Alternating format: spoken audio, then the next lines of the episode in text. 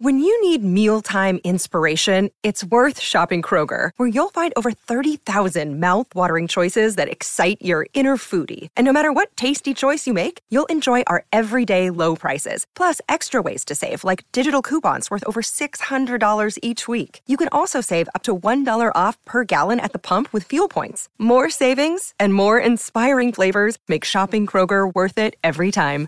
Kroger, fresh for everyone. Fuel restrictions apply. Thanks for tuning in to another episode of the Weld.com podcast. I'm Bo Wigington. I happened to run into Jordan Packer when I was at an AWS event down at FabTech and heard a bit about his story and experience competing and bringing home the bronze medal at World Skills this past year. I needed to hear more, so we sat down for a chat where he talks about the training process leading up to World Skills. He also gives us a little insight about what the process of competing is like and what he's planning on doing in the future. We both agreed that we need to do all we can to shine a light on these competitions to show future generations that welding really can take you all over the world.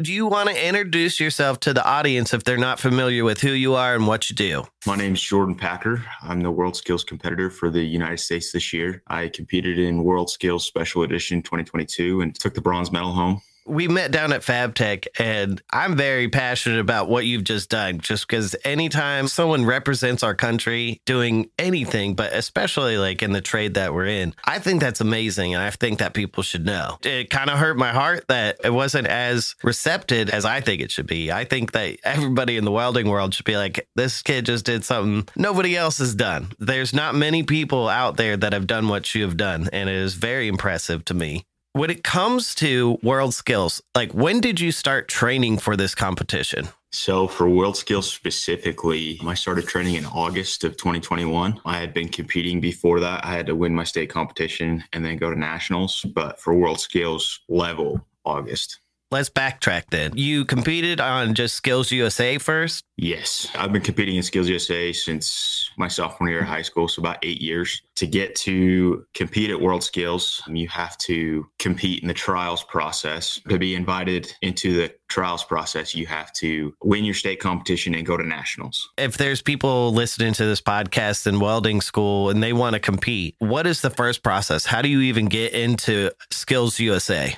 You have to go to a school that is registered with the Skills USA in your state. And then normally my school, USU Eastern, we competed within ourselves to pick our representative. That was a, a series of competitions against my classmates to pick if I went to state for our school. And then they have a state competition. There's usually not really any like regional competitions. It's just kind of everybody over the state goes to state and competes in your specific age group. And then you get to go compete at state. My state in my nationals year was virtual, so it was a little bit weird. It's the first time they've done virtual. Got to roll with the punches, right? Yeah. When you're competing, if someone's not familiar with the process of what competing at a skills event is, what does it consist of? Typically, they have at least two projects that you have a specific set time range that you can weld those projects in. They have rotations for each process, so flux core stick, MIG, and TIG, and then you have that project. We call them them widgets. I call them widgets. You just get sent out with a blueprint and a pile plate, and you have to build it to the blueprint using whatever process that you start out on say my first rotation was stick, I would have to tack that project up with stick and finish my stick welds in say 15 minutes. And then we rotate to your next process. So usually they have a steel project and then an aluminum project. Sometimes they split it to where they have a project for each process. It just kind of depends on how much funding the venue has. The difference between Skills USA and the World Skills, what was the jump like for you? The jump from National Skills USA to World Skills is trying to send a brand new welder out on the mainline pipe, trying to keep up with a fire line. There's not really any comparison. We're trying to fix that so that it's a little bit closer, but World Skills, your criteria is so strict. Nationals is graded to like a D1.1, and just the gap between D1.1 and World Skills criteria, there's no comparison. Like, yeah. It's insane. I was listening to Jason Becker on Arc Junkies. He was talking to to some people that were there at the competition, kind of talking about the different parameters you have to stay in. How much variation can your weld size have? They have a bunch of criteria. Corner joints are set in one, and then you've got your fillet welds and you've got your butt joints. So, for example, like my butt joints, I can have two millimeters of bead width variation, and then I have a millimeter and a half of height variation. But that's throughout the whole weld correct? That's throughout the whole weld. Yeah. That's something that I feel like people yeah. need to really understand is that you're running this entire weld and throughout the whole thing, it cannot vary. Those are very tiny numbers we're talking about. What, what did you do to to dial that in? What kind of exercises were you doing to try to work on your weld size variation, getting that consistency down? All of it comes down to prep. The better your preparation, the better your weld is going to turn out. So I have a set of calipers in my booth and I measure my groove variation before I even start welding. And if it's not within that two millimeters, then my weld's not going to be within that two millimeters. You have to make sure that your prep is perfect every single time. Each gap that I put in my plates is calipered out and I have to be within a thousand. That was my set limit of what variation I could have before I even start welding. And then while you're welding, you have to be so laser focused on that toe of the weld and making sure that it's going where you want it to go. So that's a big thing that people learning to weld, it's hard for people to grasp what they're supposed to be looking at. So when you're looking at the puddle, just from your experience, when you are watching your puddle, especially on stick, what are your indicators to really show you when it's flushing out or when you need to slow down, speed up? Your travel speed must be absolutely consistent to keep this weld. But what are the type of things that when you were learning and prepping for this, what were things that really jumped out in your mind that really helped you control the puddle and really understand what you were looking at? A lot of people when they first start at welding they're looking at the arc and they the bright light they're they're focused on the bright light. Or and like bugs have, yeah yeah. You have to look past that and look at your puddle and the toes your weld and the the rear of your puddle solidifying. So like with stick you have to be able to see the difference between the slag the molten slag on top of your puddle and your puddle actually solidifying. You can kind of see like a turbulence in the puddle and you kind of judge everything off of that turbulence some people call it like the dancing man you can tell when you're out of the parameters that you need to be in after having as much arc time as I have. You just know. How many hours do you think that you practiced throughout your entire career of competing?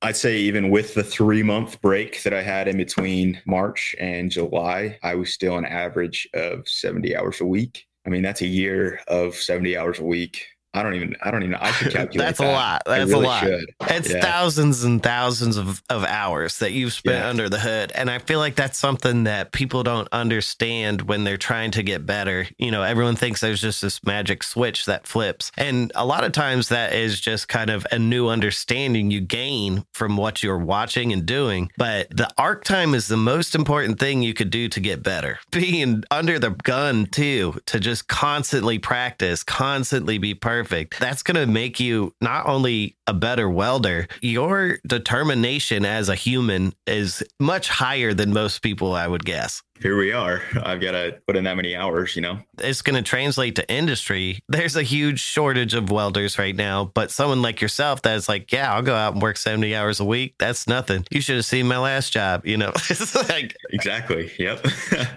So you go to Lincoln Electric for the World Skills this year. What was the vibe when you walked in? You kind of walk in and you're you don't really know what to expect. You know the other countries that are your main competition, and so you're kind of watching them, seeing what they're doing. I was watching them, and they come off as we're here to compete, we're here to take this, mm-hmm. which is really good to have. But then you get Japan, which is also really good competition. He's smiling. I don't think I saw him once where he wasn't a big old grin on his face, talking to people I didn't know what to expect, but I was it was just another day showing up because of the training that I put in. It's just another weld. It's just another day in the booth. Just so another widget, man.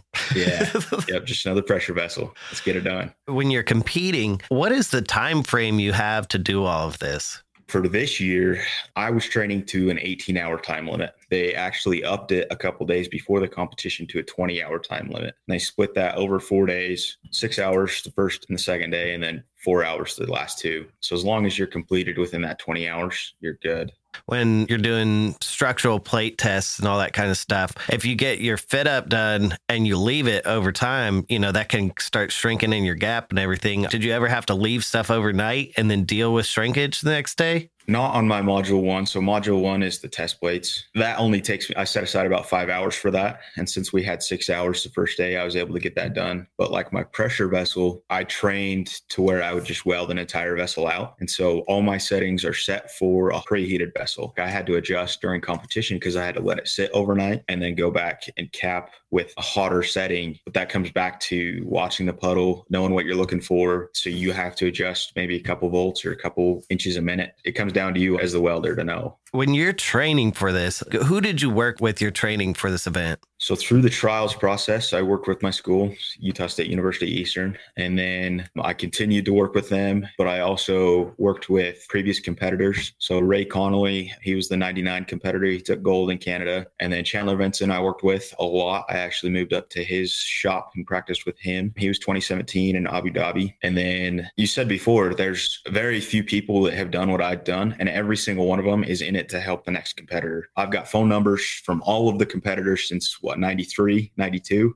Chandler, I mean, I had a ton of one on one time with Chandler and then my instructors, you know, other countries, they invest in their competitors. They're like putting them up with a place to stay, feeding them, you know, giving them the mm-hmm. bare essentials of what you need to live, correct? America, I don't understand how we fall short on that. But what was that experience like? Your whole training process, you're having to train nonstop every day. How did you get by? Savings account. Through the trials, they don't really have any support for you. Um, once you're the US competitor, they have some more support for you. But through the trials, you kind kind of have to make your work, own way. work weekends make your own way. Like my material i was lucky enough to get my material sponsored and have access to a shop and have access to free shielding gas and wire and all that but like living expenses um, i had to come up with somehow. And that's with school and 70 hours a week of practice. So you know you're you're just going 24 7. Throughout this whole process, so you said you're a, a, student at Utah State University Eastern. You're a student at the same time you're doing all this. So are mm-hmm. you just a student in the welding program or do you have like gen eds that you got to keep covered too? I had gen eds too. I took about six or seven credits while I was training. So it's not a ton, but also you can't show up to class. I, will be online yeah. for this, you know, just, exactly. Just pipe me in from my welding booth and I'll, I'll, I'll pay attention. But yep you got your headphones in, you're listening to class while you're welding. That's that's how it goes. That's insane, man. What classes were you taking during this whole process?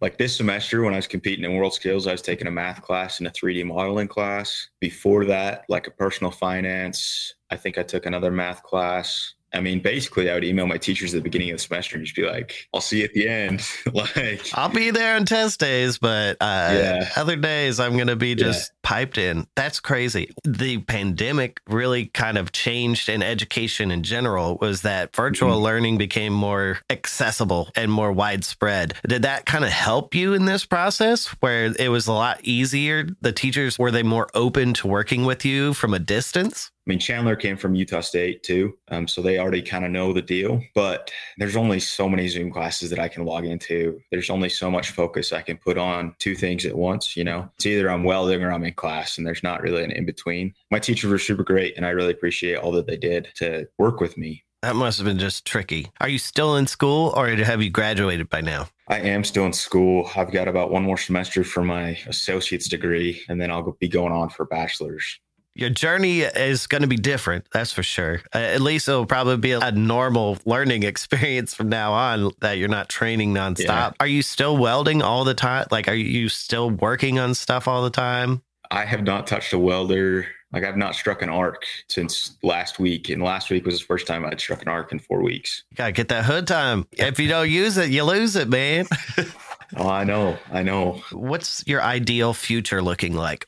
I keep getting that question and I don't have a good answer for it. After competing in World Skills, there's so many opportunities to go for. Lincoln Electric's offered me a job, Miller Electric, you know, and I've got a scholarship now that I get to use. I mean, I just started a business, started that going so I can kind of get some experience in running a business while I'm going to school. What's your business called? Kickstart Welding and Fabrication. What do you want to do with your company? Right now, uh, we're doing like a mobile welding and then any basic fabrication projects that you need. So handrail, hard facing on buckets, repair, mobile repair, semi trailer repair, basically anything I can get my hands on right now. In the future, I'd like to get super specialized into laser cutting and then do maybe see if I can get into electron beam welding, that sort of specialized. Tell me about that, man. I don't even know what that is. electron beam welding. There's like 3,500 units in the world right now of electron beam welders, mainly used for aerospace. I was talking to a guy that actually designed like a nose cone on the rocket that just went to the moon. I was talking to him and he was telling me about how all of that nose cone is electron beam welded and it's titanium. Pretty insane, really cool stuff that you can do with electron beam.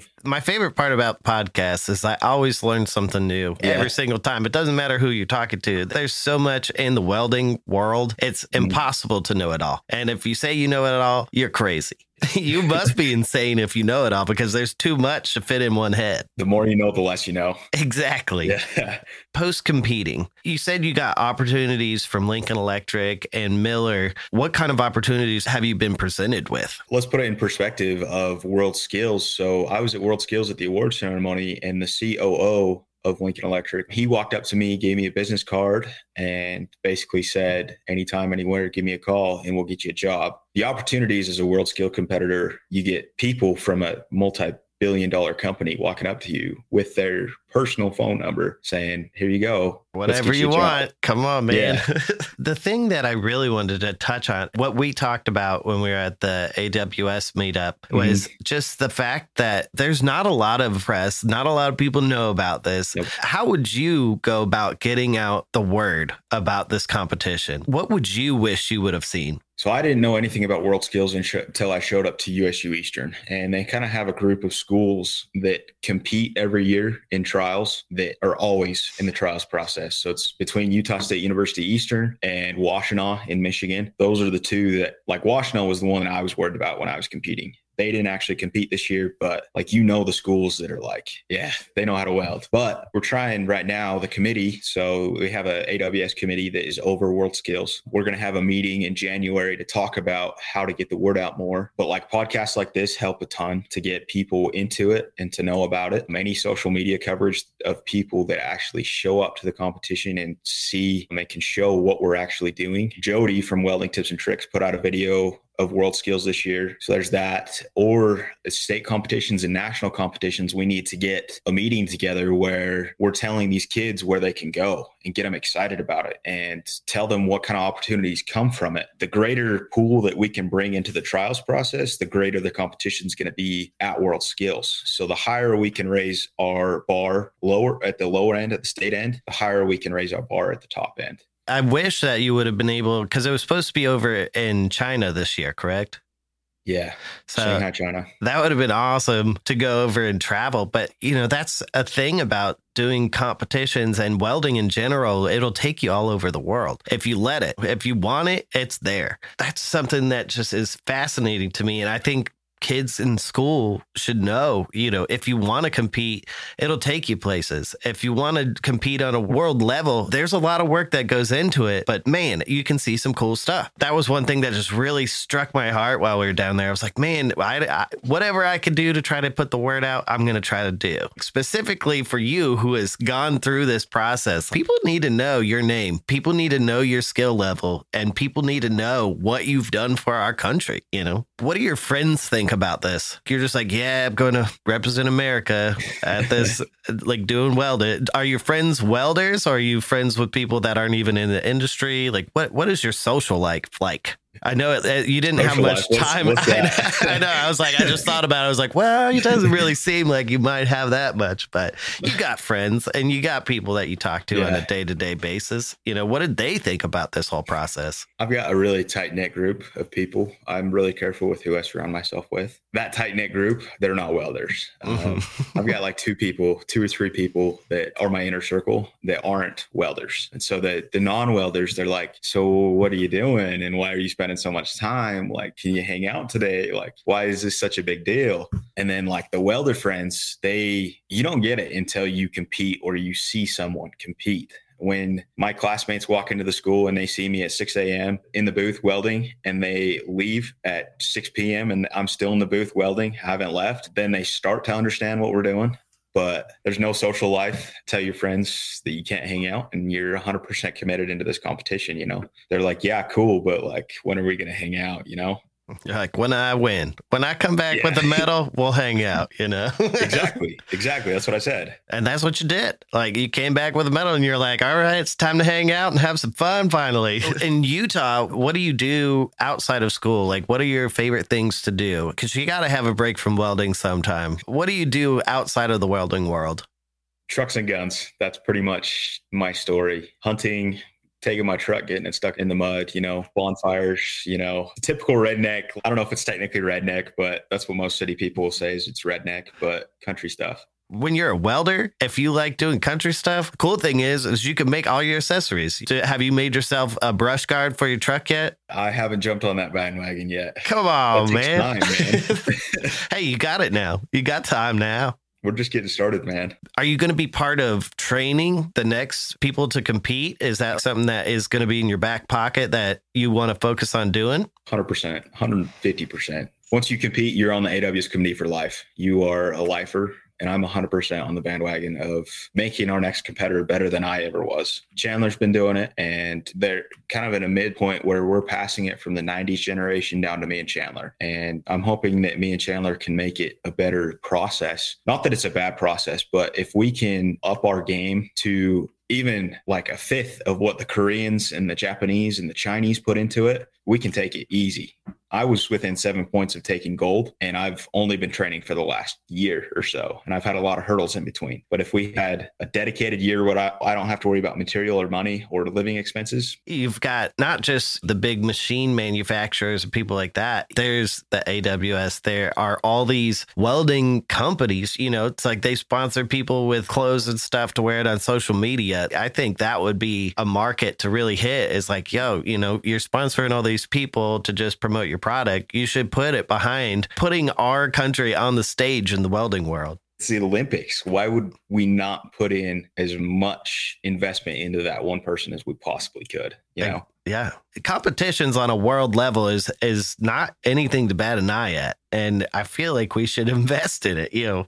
Uh, yeah. That and that will help people I talk to people a lot about getting people from your generation into the trade because it's a dire need right now and yeah. trying to show people all these different opportunities you can have they're never going to know about unless they're deep in the welding community like deep in the welding community yeah. not not just like surface welder like you got to be deep to understand what's going on when you're in high school, it's like, hey, if you want to represent our country at something, Weldon is something yeah. you could do it at. And even, I mean, I didn't even know there was the world skills is not just welding, it's all these trades. And just putting that competition in front of people, I feel like would really get people interested, give them something to live for. I feel yeah. like that's a big part about competing. Like you had a very big thing to live for and work for, and you had a dream and you wanted to make it happen. And that's what gives people a spark in life. And I, I feel like just just showing people this is something you could do is something we have to do.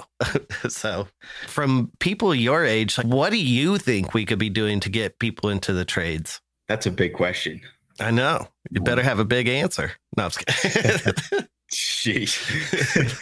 All right, let me reframe it. Let me make it a little bit less daunting of a question. When you were coming up, what exposure did you have to the trades? I grew up on a farm, and so I have always been surrounded by tractors or welding or horses, you know, hands on, skilled type of work. We built a house while I was like 13. And so I grew up knowing how to do all this stuff. So for me, it kind of was already known. But even in the welding industry, you don't know what the opportunities are one of the biggest issues is we're focusing on getting the numbers out and we're focusing on getting welders certified and get them in the field. And I think that's a good thing for some part of the industry, but for the rest of the industry, like for me, I could do way more than just a D1.1 certified welder because I've spent 2 years. And so my value to industry is a lot higher than just like a trade school graduate. And so I think that we need to focus more on quality. And the more that we focus on quality, the more that they're going to spend learning about all the actual opportunities that they have. I mean, trade schools and high schools are pushing go make $25 an hour. And $25 an hour is nothing. It's really I mean, it's what, something, but it is definitely there's more yeah. out there. You know, that's way yeah. better than a lot of people come out of a 4-year college and they go work a job for $10 an hour. You know, it's like exactly. they can't find a job. But if you're a tradesperson you have a skill that not many people have, especially welding. I, love talking to people that aren't welders about welding because it, it, you look like a magician. You know, you like you're like, yeah. oh, there's an arc, and you you just tell them little things about welding. There's like that's insane, and it's like, no, nah, yeah. that's every day. Yeah, that's the basics. yeah, that's nothing. People in schools they focus more on, hey, this is how you're going to pass this certification test so you could go get your job. I talked to someone at FabTech. They were telling me how they run their school. It's like a fab shop. They run it just like a fab shop. We have different projects. One kid is the foreman. They switch it every week, running it like what it would be like to work at a fab shop. And then, okay, this week we're actually going to be a, we're going to be industrial piping company.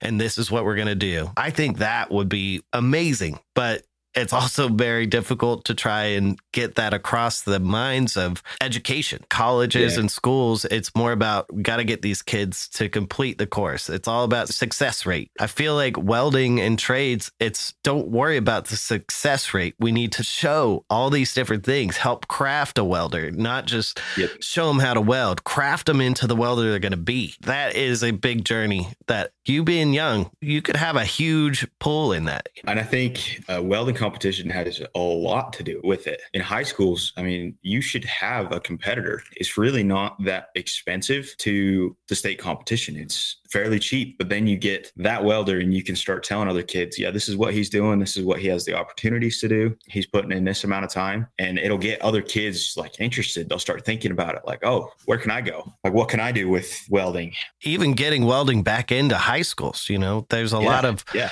a lot of high schools used to have a welding class. You know, you could take metal shop, you could take wood shop, and now those don't exist. And that's really hurting our country when it comes to skilled laborers. Like, like you can't a whole person's career in school saying, you know, you got to go to college, you got to go get your business degree, and then you got to go get a high paying job. That's pretty much what people are just fed from elementary school to going out into college. And that's something that we need to figure out. I like the idea of competitions, even if it's not Skills USA or World yeah. Skills, just more welding competitions for younger people you know, just being like, hey, you want your own rig? You know, you want you're yeah, 16. Yeah. It's like if you could, you could you have to be 16 so you could drive off in this rig that is just set up for you to go have a mobile welding yeah. business. Things like that. Like there are people out there that have the money. We just got to get them to invest it into our industry and show how valuable our industry is. Mm-hmm part of it. Um, I was talking to a couple big companies at FabTech, and they were saying that they have an allotted amount of money set aside for promotional competitions type stuff, but nobody approaches them to use it. And so, as a, a, welding community, we need to start reaching out to industry and getting the word out and letting them know that there's an opportunity to support the younger generation that they will be hiring. Industry and companies in industry have money to put into welding competition. And so we as instructors, as schools, we need to get the word out and let them know what we're doing when the state competition is so they can come set up a booth and bring your entire school to the state competition so that they can like let's make it a mini FabTech so that the industry in your state gets to meet with the younger generation that's in high school and they get to show what they do and what opportunities are in your state. We limit ourselves. We limit ourselves and it makes me so mad that we limit so much because there's so much opportunity out there there's music festivals everywhere. I mean, I dig it. I'm I'm a fan of music, but man, there should be like trade festivals or something like that. You know, it's like, hey, come on out. You see that big tent? It's not the circus. It's the welding experience. You know, it's just something like that. It's pretty much a circus. yeah, it's. I mean, yeah, it's it's definitely a circus when you get a whole bunch of welders together.